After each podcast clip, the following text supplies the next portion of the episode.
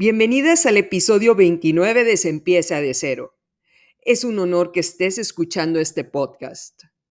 Muchísimas gracias por ser parte de esta comunidad que cada día crece y evoluciona para un mejor futuro, para nosotras y para aquellos que queremos.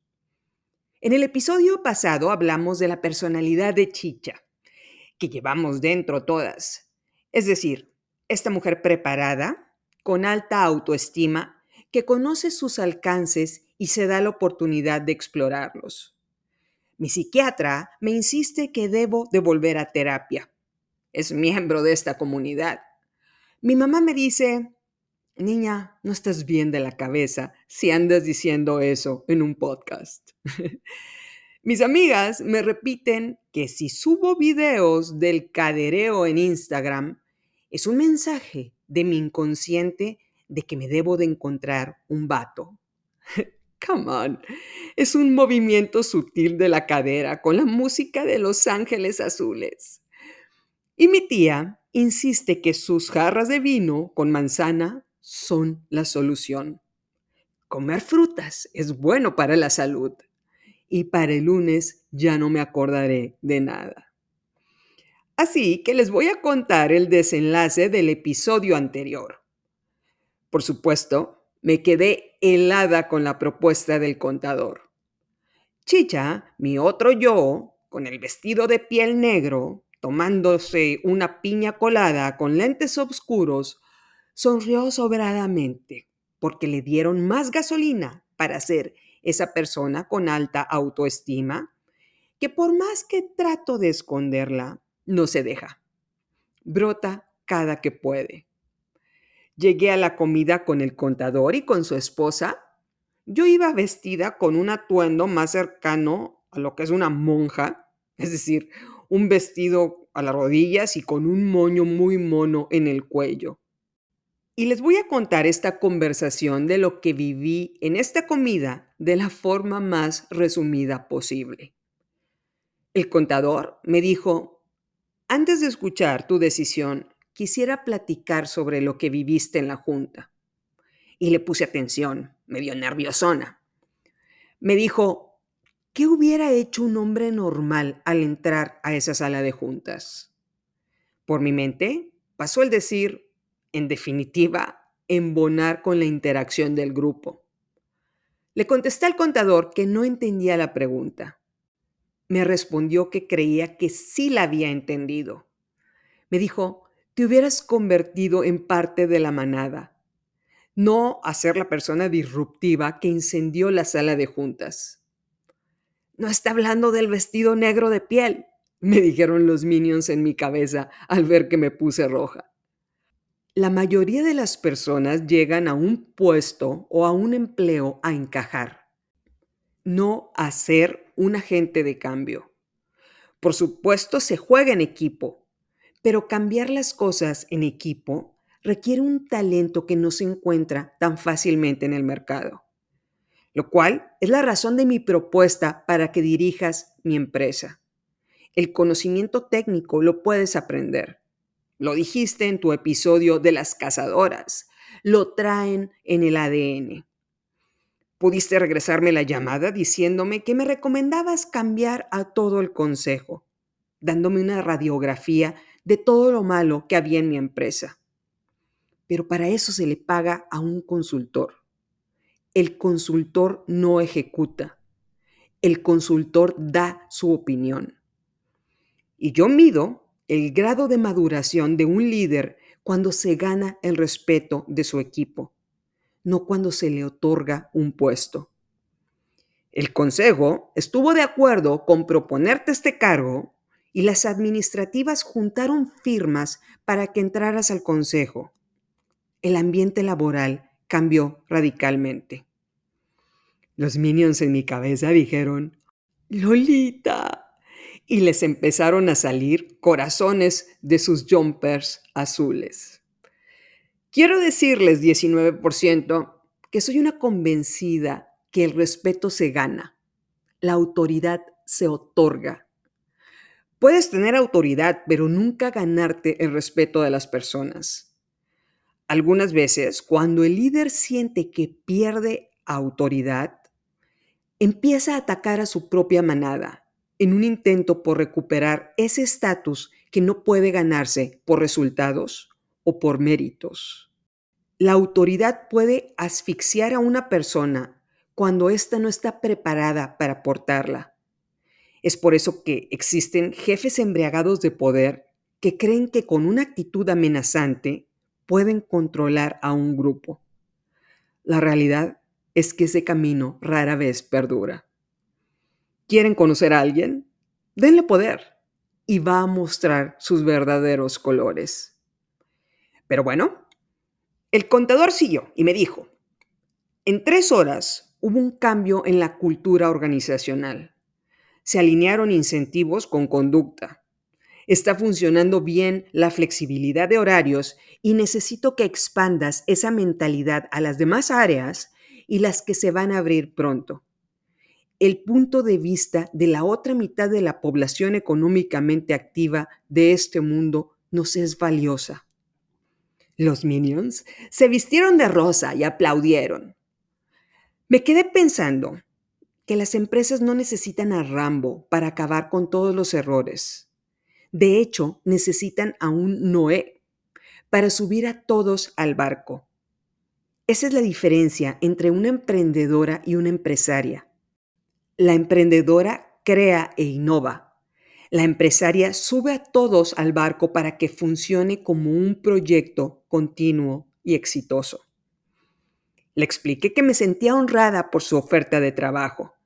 Sin embargo, realmente amo lo que hago y su hijo eventualmente iba a tomar el puesto de director de la empresa. A lo que contestó que si tenía las cualidades para hacerlo, algún día podría competir, pero le faltaba mucho por aprender. Después de explicarle mi difícil situación con mi trabajo, mis hijos que requieren mucha atención y el podcast, pudo ver que ese camino era inviable para mí. Fue una decisión importante, pero mis post-its amarillos tienen bien claro a dónde voy. Y cerré esa historia diciéndole que cuando tuviera el tiempo, trabajaré con él para alinear los procesos actuales de la empresa con los objetivos. Salí de la comida muy agradecida por la oportunidad y con Dios por presentarme estas situaciones que suman a mi vida y las cuales también suman a este podcast. Al día siguiente me fui a Austin, Texas. Mi hija tiene un grupo de amigas tejanas con las que ha asistido a los campamentos de verano y dado que mi hija ha sacado muy buenas calificaciones en la escuela, me pidió que fuéramos a pasar Halloween con ellas, por lo que todo el fin de semana iba a estar conviviendo con las mamás de este grupo. Mujeres con mucha diversidad, por ser de diferentes nacionalidades. Es decir, todas ellas viven en Estados Unidos, pero con raíces de Turquía, Latinoamérica o Inglaterra, como la tía Babas. Es un grupo con diversidad, pero con intereses comunes. Mi hija y yo nos quedamos en la casa de una de estas familias. La mamá sacó una botella de Pinot Noir y me sirvió una copa. Este grupo de mamás quería conocer un poco más de nosotras. Ellas viven en la misma colonia y mi hija era la única de ese grupo que no vivía en Austin. Pensé que me iba a poner ansiosa, pero sucedió todo lo contrario.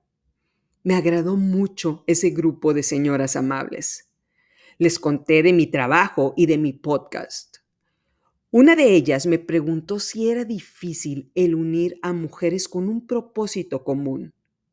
Parece haber una competencia entre nosotras en todo el mundo.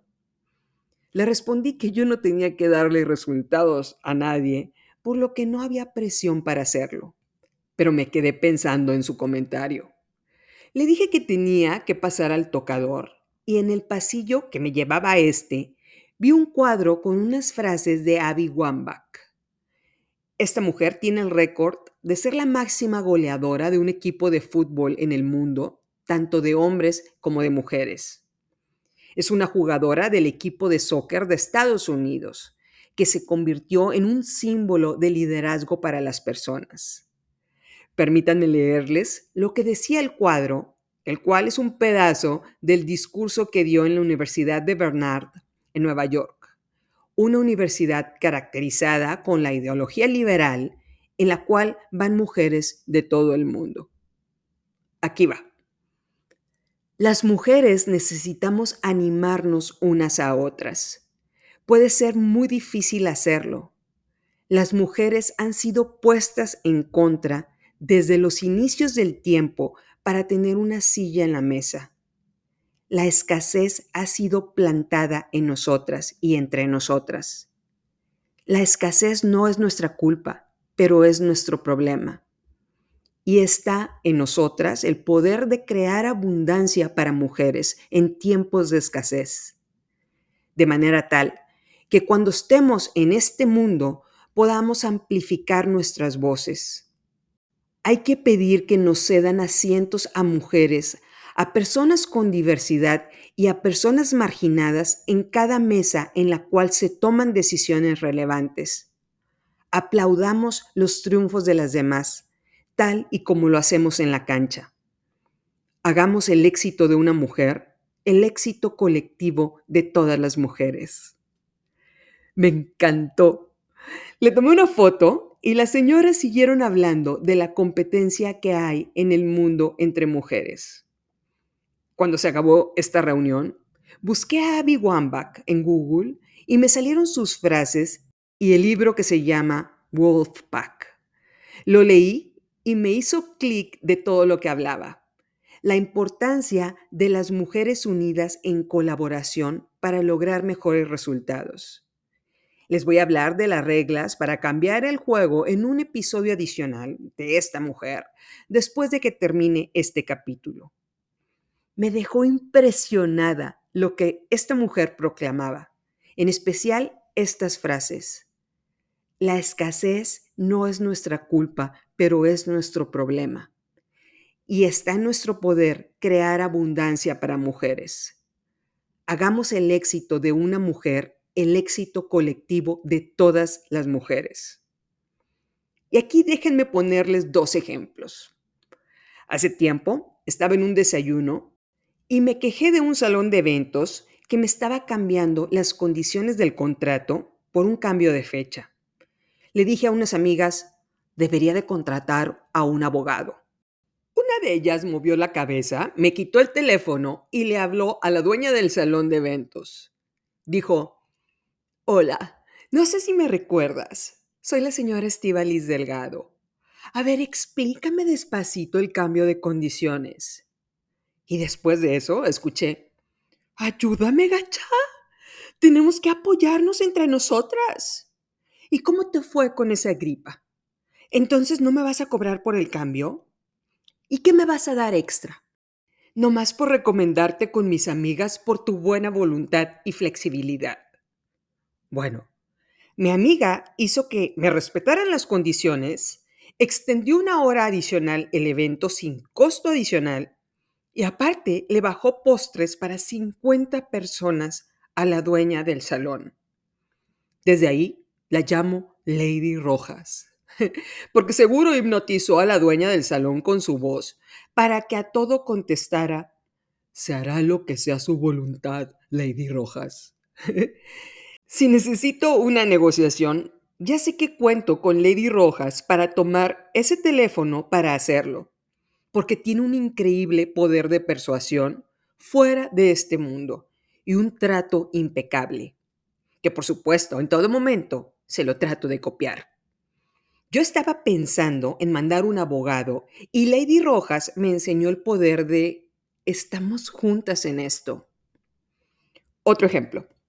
Me dio una migraña tremenda al punto que estaba encerrada en mi cuarto con las persianas en completa obscuridad. Tenía una junta con un despacho de abogados que me están llevando un procedimiento de mi empresa financiera. Pero no podía levantarme de mi cama. Le hablé a mi amiga Laura, la cual me pidió trabajo y me está ayudando con varios asuntos. Laura es entrona, no se achica con nada y tiene una voz de sargento. Le expliqué en 10 minutos que la autoridad financiera en México era la Comisión Nacional Bancaria y de Valores, y en lo que estos abogados me estaban ayudando. Me dijo que se tenía que aprender ese nombre de la autoridad financiera. Le contesté que le decimos la comisión o la bancaria, por si así lo oía con los abogados, y que cualquier pregunta que no supiera qué contestar, les volteara la moneda. Y la mandé al ruedo. Por supuesto, llegó sobrada a la sala de juntas. Puso su bolsa negra enorme en la mesa, sacó una libreta y dijo con su voz de general, Señores, Estivalis está en una junta crucial para levantar capital. Empiezo esta junta pidiéndoles los reportes que tengo que mandar esta semana a la comisión. Todos se le cuadraron y Laura apuntaba todo en su libreta. Le dijo a uno de ellos, imprímeme el formato para llevárselo a Estivalis a firmar ahorita mismo. La puedo sacar de la junta importante si es necesario y yo acostada en mi cama con mi almohada caliente de hierbas, respirando el óleo 188 para quitar estrés, tomándome poco a poco un tecito de manzanilla. Le preguntaron a Laura, ¿ya tienen las cláusulas del programa general de operación? Los minions en la cabeza de Laura seguro se preguntaron qué contestar a eso. Uno dijo, di que sí y tómale la limonada. Otro, pregunta cómo se come eso. Dile que tampoco comes gluten. Otro, te debiste haber puesto un vestido rojo. Sal corriendo de la sala de juntas y llévate la bolsa. Otro le dijo, aplica el cadereo. Y todos los minions festejaron la idea de este último. Pero Laura respondió de forma contundente, te pago para que tú lo entregues dejó de ser Laura y le respondieron, sí, licenciada, por supuesto, pero necesitamos que nos presenten sus observaciones. Eso, Tilín, empezaron a bailar los minions. Broma de tiktokeros. Después de esa junta, Laura fue a sacarme de las greñas de mi cuarto para firmar formatos y me preguntó, oye, ¿qué es el programa general de operación? Le dije que eso requería que no tuviera yo migraña para explicárselo. Me dijo con una copa de vino tinto en la mano, con cara de sobrada, quiero ser financiera, amiga. Es lo mío. Y les digo algo, lo va a lograr. Y yo pienso enseñarle todo lo que sé, porque de lo que se aprende, 70% es baja y 30% es realmente algo crucial que debemos conocer. Laura tiene 50 años y en este momento cree con toda su alma que su vida laboral como financiera está empezando. ¿Cómo una persona con la motivación correcta y un resumen del mundo financiero de 10 minutos por teléfono puede hacerle pensar a un grupo de abogados que es la gurú financiera y ganarse su respeto en una junta de 50 minutos? es por ser parte de la manada que está enfocada en colaboración y que le aplaude por lo que hace y la anima a llegar más lejos. Hay una frase de la serie Juego de Tronos que me encanta, una de mis favoritas. Se la dice Ned Stark a su hija Arya para que ya no se pelee con su hermana. Le dice, cuando cae la nieve y sopla el viento blanco, el lobo solitario muere, pero la manada sobrevive. U otra forma de decirlo es, como lo dijo Abby, nunca he metido un gol sin haber recibido un pase de otra persona.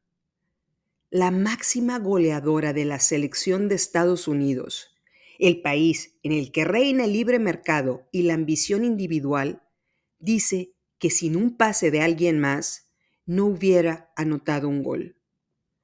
Algo entiende bien esta mujer.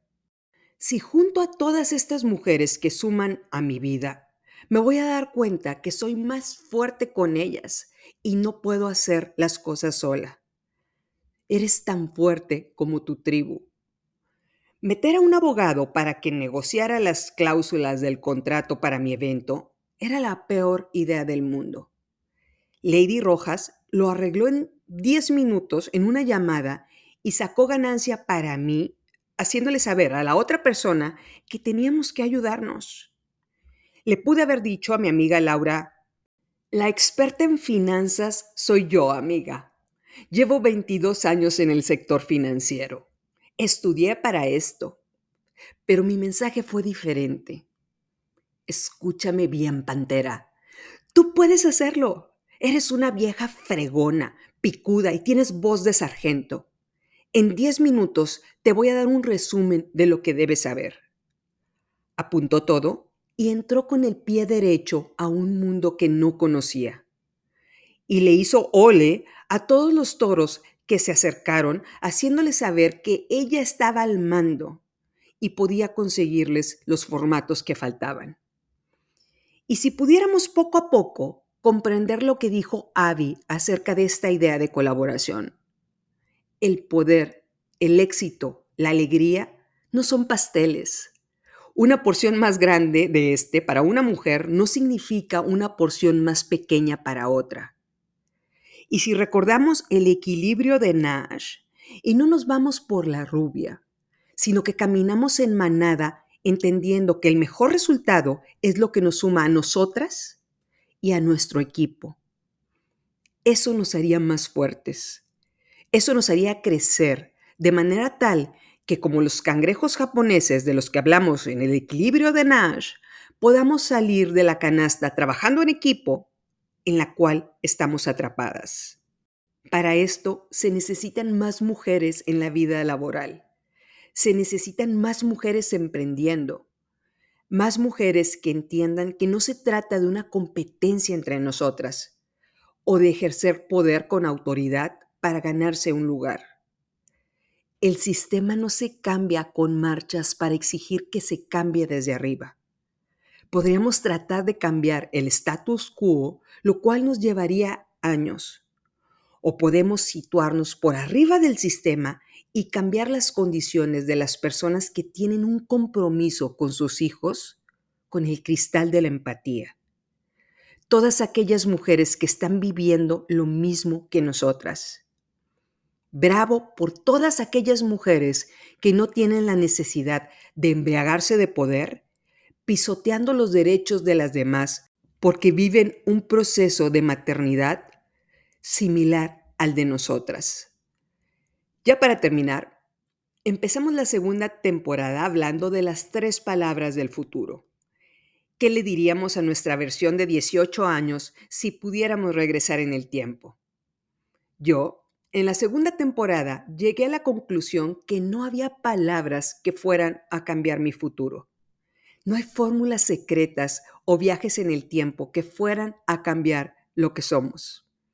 Sin embargo, hay una frase de Abby que me encantó cuando la escuché y llegué a la conclusión de que esas palabras podrían hacerme entender esa personalidad que tengo y darme palabras de ánimo hacia el futuro que me esperaba. Abby dijo, si pudiera regresar en el tiempo y decirle una frase a mi versión más joven, sería, nunca fuiste caperucita siempre fuiste el lobo feroz. Me encantó. Y digamos que, modificando la frase de Abby, le diría a mi versión de 18 años, disfrázate de caperucita con el vestido rojo, pero tienes que saber dentro de ti que realmente eres el lobo feroz, administrando un hogar, cuidando velociraptores, trabajando, emprendiendo y ahora haciéndola de podcaster. Por lo menos, portando el vestido rojo, te vas a divertir cuando las manadas de lobos se den cuenta que debajo de esa capa está realmente una loba guargo de grandes magnitudes con capacidad de hacer cosas extraordinarias. Estoy convencida que sí haría una diferencia importante el decirle al sinsajo en nuestra cabeza, el cual repite constantemente lo que escucha, lo siguiente. No estás sola, estamos juntas en esto. Aun si te vistes de caperucita roja, en algún momento entenderás que con todo lo que haces en la actualidad y con todo lo que tienes capacidad de hacer, siempre has sido y serás el lobo feroz. Muchas gracias por escuchar el episodio 29. A continuación, un episodio adicional sobre las ocho reglas de Abby Wambach para cambiar el juego. Mi nombre es Liz Delgado y esto es Se empieza de cero.